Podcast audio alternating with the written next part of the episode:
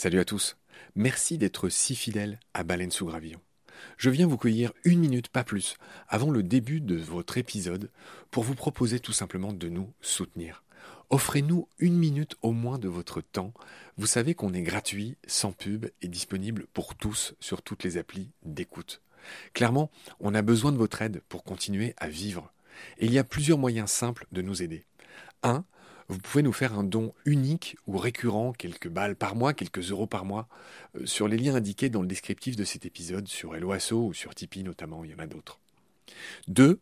Vous pouvez installer le moteur de recherche Lilo au lieu d'utiliser Google qui vous exploite, vous le savez. Et le résultat, c'est que euh, chaque recherche génère ce qu'on appelle des gouttes et pour nous, c'est des petits sous. Voilà. Pour vous, en plus, c'est gratuit. Donc, c'est pas difficile. Encore une fois, tous les détails sont dans le descriptif de cet épisode. Moi et plusieurs membres de l'équipe de BSG, on propose maintenant des fresques de la biodiversité, on propose des conférences. Ben, Parlez-en dans votre entreprise, dans votre asso, dans votre boîte, quoi. Et euh, évidemment, on vient, avec tout le savoir-faire de Baleine sous Gravillon, vous raconter le vivant, tout simplement. 4. On peut aussi créer vos podcasts ou en tout cas vous apprendre à faire les vôtres. On fait des formations pour ça et euh, bien sûr contactez-nous pour en savoir plus. 5 on cherche un partenaire pour tout l'écosystème de baleines sous gravillon. Et il y a différentes modalités.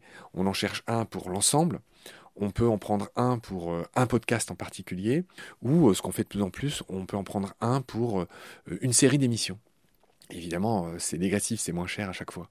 Moins bon marché, j'ai envie de dire, parce qu'on n'est pas si cher.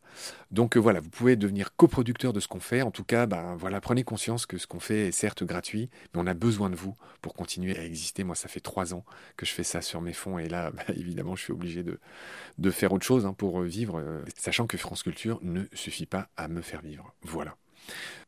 Pour nous joindre, c'est simple, contact at baleinesougravillon.com. Tous les détails sont dans le descriptif de l'épisode. Je vous laisse maintenant retrouver l'épisode du jour. Je vous dis merci, salut, à bientôt.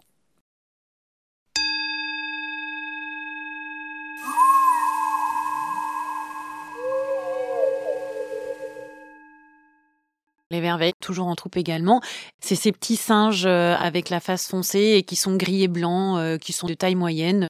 Les mâles euh, ont les testicules bleus fait relativement marquant qui fait beaucoup rire les gens quand on est en safari. Il y a vraiment d'une couleur bleue, euh, bleu pétant.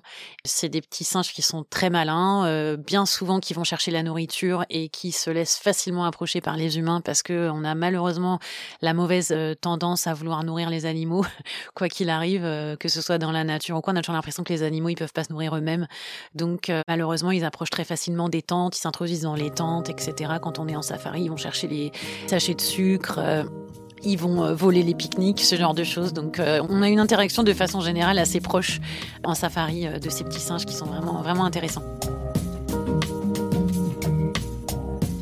Voyage dans les savanes de l'Afrique sauvage avec Adeline Lobès, notre guide de brousse.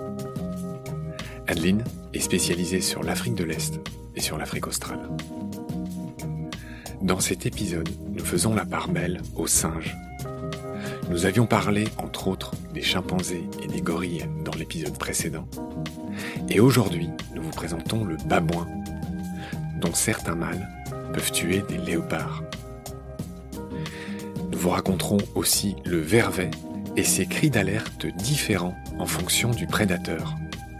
En effet, l'arrivée d'un léopard, d'un aigle ou d'un serpent déclenche des cris d'alerte différents qui donne suite aux réactions les plus adaptées. Nous parlerons aussi du colobe, qui doit son nom au fait de n'avoir qu'un moignon de pouce. Et pour ce dernier épisode de cette mini-série Afrique, je vous ai préparé de belles surprises. Vous allez notamment entendre le cri du galago, alias le bush baby, dont les cris ressemblent à s'y méprendre aux pleurs d'un bébé, d'où son nom anglais. Voyage en Afrique avec Adeline. C'est parti. Salut Adeline. Salut Marc. Alors, j'ai eu très envie que tu me parles du babouin, de son petit nom latin Papio. Ouais, donc le babouin, c'est pareil, c'est euh, effectivement un primate qu'on voit très très souvent euh, dans la savane, en Afrique de l'Est, en Afrique australe. On les voit par troupes, on appelle ça des troupes de babouins. Hein. Au niveau du comportement, on a plusieurs mâles dominants Pas un seul de façon stricte et définitive, mais plusieurs qui vont un petit peu se disputer la dominance d'un groupe. On les voit très souvent sur les routes asphaltées qu'on a sur le Kruger, se balader les uns les uns derrière les autres. La femelle va porter le bébé tout neuf, j'ai envie de dire en fait le, bébé le plus jeune vraiment sur le ventre, donc on le voit parce qu'il a la peau du visage qui est encore toute rose. Et puis après, une fois qu'il a un petit peu grandi, elle va le porter sur le dos. On a aussi les indications sexuelles, hein, parce que comme on le sait, les primates voient en couleur. Les fesses des femelles, quand elles vont rentrer euh, en ostrus, en, chaleur, elles vont avoir les, fesses rouges, quoi, les callosités qu'il y a sur les fesses, la peau apparente qu'il y a sur les fesses, qui va être rouge. C'est vraiment un marquage visuel pour indiquer au mâle qu'elle est prête euh, à s'accoupler. Alors comme moi tu vis en France, t'as vu cette horrible publicité contre les hémorroïdes qui euh, met en scène un dessin de babouin hein Pas du tout. J'ai pas du tout vu Il y a une au coin de la rue, je te montrerai ce soir quand on ira manger. Bref, blague à part. Oui, c'est qu'il fait partie de ces animaux qui ont droit à une représentation dans euh, la religion des Égyptiens. Il y a une déesse qui s'appelait euh, Hehet, je ne sais pas comment on prononce, mais avec deux H. Hehet, une déesse à tête de babouin. Je n'en sais pas plus sur elle. J'avais envie de dire un mot sur le fait que euh, le premier nom des babouins qui leur a été donné, c'était les cynocéphales. Euh, et là, l'étymologie encore nous apprend que ça veut dire tête de chien. Et en effet, les babouins ont, euh, chacun peut-être le voit, une tête très différente des chimpanzés ou des gorilles. Ils ont vraiment une sorte de museau comme un chien, d'où leur premier nom, les cynocéphales. Ça, c'est bien clair. et voilà, et les babouins, comme tous ceux dont on va parler à la suite, font partie des cercopithèques. Tu voulais dire? Oui, je voulais juste rajouter deux, trois choses intéressantes sur les babouins, à savoir que ça arrive de façon euh, régulière de voir des combats entre un babouin et un léopard. On pourrait croire que c'est toujours le léopard qui gagne, mais vraiment pas toujours. Surtout, c'est les gros, gros mâles, en fait. Euh, les, les, euh, les canines peuvent être vraiment, vraiment très, très grandes. Et sur des jeunes femelles léopards qui sont un petit peu moins robustes, effectivement, c'est vraiment le mâle babouin qui peut avoir le dessus et tuer le léopard. Autre chose intéressante, c'est qu'on voit aussi très souvent les babouins autour des antilopes pour une relation intéressante que les deux ont, c'est-à-dire que bah, les babouins euh, dans les arbres, ils vont pouvoir faire tomber euh, de façon régulière des fruits ou, euh, ou différentes petites choses dont les antilopes peuvent se nourrir. Et puis, dans la saison des pluies, par exemple, quand les herbes sont très très hautes, et eh bien, les babouins vont se servir de la vue des antilopes pour pouvoir être informés d'un potentiel danger ou choses comme ça. Donc, ils ont vraiment une relation intéressante à ce niveau-là. Oui, c'est drôle, ça me fait penser, on parlait du pic-bœuf, là, on savait pas trop si c'était du mutualisme ou du parasitisme. Là, clairement, on peut parler de mutualisme. C'est-à-dire qu'il y a des petits avantages pour chacun à être ensemble et tu fais très bien de, de le mentionner. Tu as tenu à parler des vervets, des singes vervets qui sont très courants je veux bien aussi que tu me dises comment il s'appelle en anglais. Alors, baboon pour le babouin. C'est vervet monkey. Vervet monkey, d'accord. Ouais, pour les vervets, on les voit un peu partout. Bizarrement, j'ai remarqué qu'on avait toujours du mal à retenir leur nom. C'est ces petits singes euh, avec la face foncée et qui sont gris et blancs, euh, qui sont de taille moyenne, euh, toujours en troupe également. Fait relativement marquant, qui fait beaucoup rire les gens quand on est en safari, c'est que les mâles ont les testicules bleus vraiment d'une couleur bleue, euh, vraiment, euh, ouais, bleu pétant.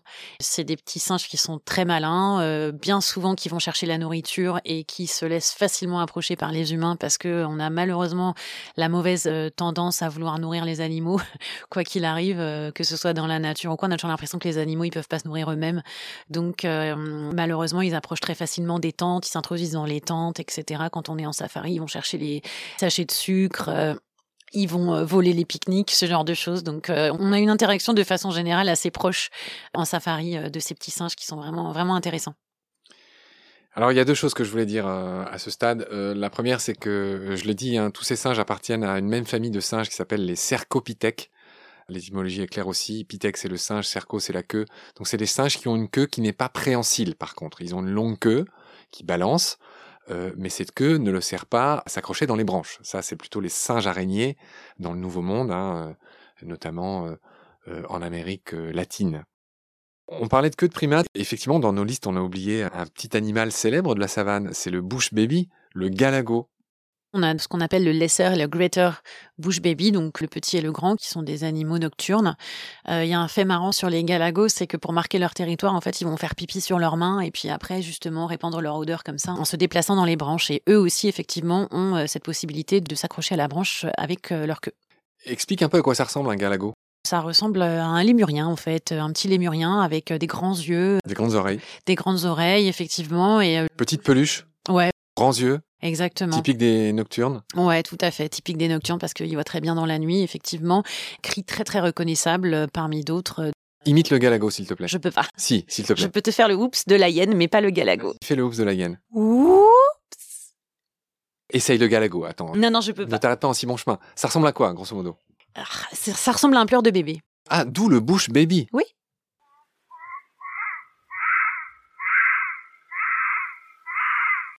J'en profite pour souligner que le générique euh, de Baleine sous gravillon a été composé par un musicien euh, sud-africain qui fait des albums géniaux que j'écoutais avant même de créer euh, Baleine sous gravillon. Il s'appelle Félix Labande. Je le salue au passage, je le remercie de m'avoir permis d'utiliser ces titres pour le générique. Et il fait des chansons que j'invite tout le monde à découvrir. Il utilise beaucoup les cris d'animaux de la savane dans ses chansons et le fameux oups de la hyène.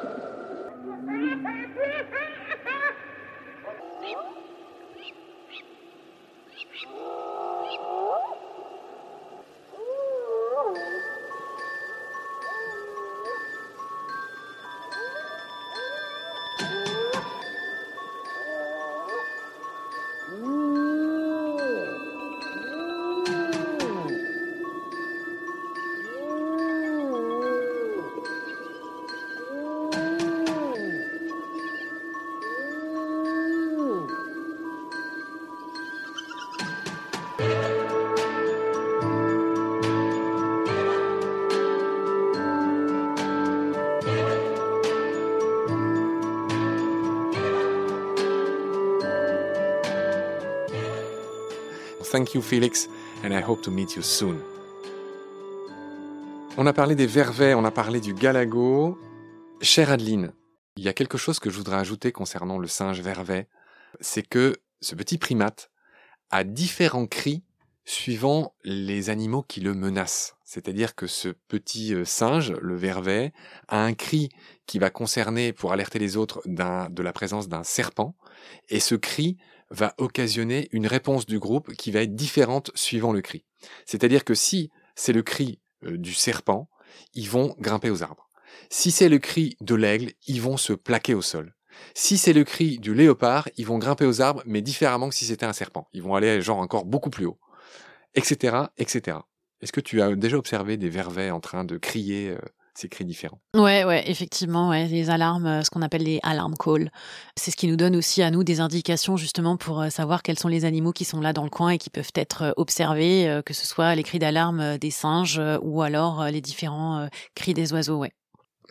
Il y a un autre singe dont tu as tenu à nous parler, c'est le Colobus guerressa, le colobe, qui est très beau, qui a une espèce de fourrure noire et blanche incroyable. Oui, effectivement. Donc, il y a différentes espèces de colobes et euh, celui que j'ai pu hein, principalement observer, euh, notamment au Kenya, oui, c'est ce colobe noir et blanc avec euh, cette euh, longue fourrure incroyable et qu'on voit euh, beaucoup euh, dans les forêts. En fait, moi, je l'ai observé dans la forêt des Aberdare au Kenya et euh, il y a aussi une petite communauté euh, qui est installée aux alentours du lac Naivasha au Kenya.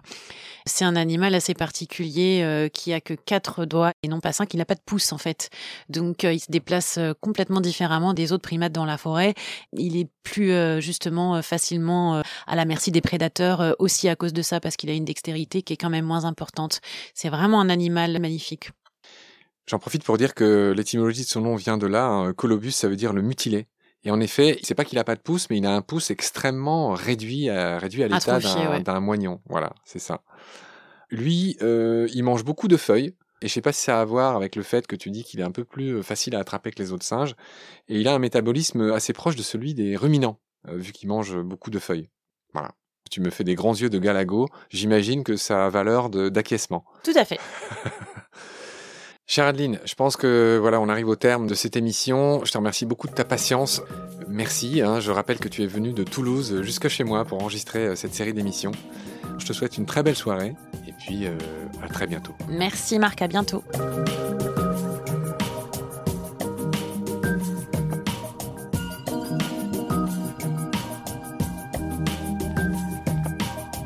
C'est la fin de cet épisode.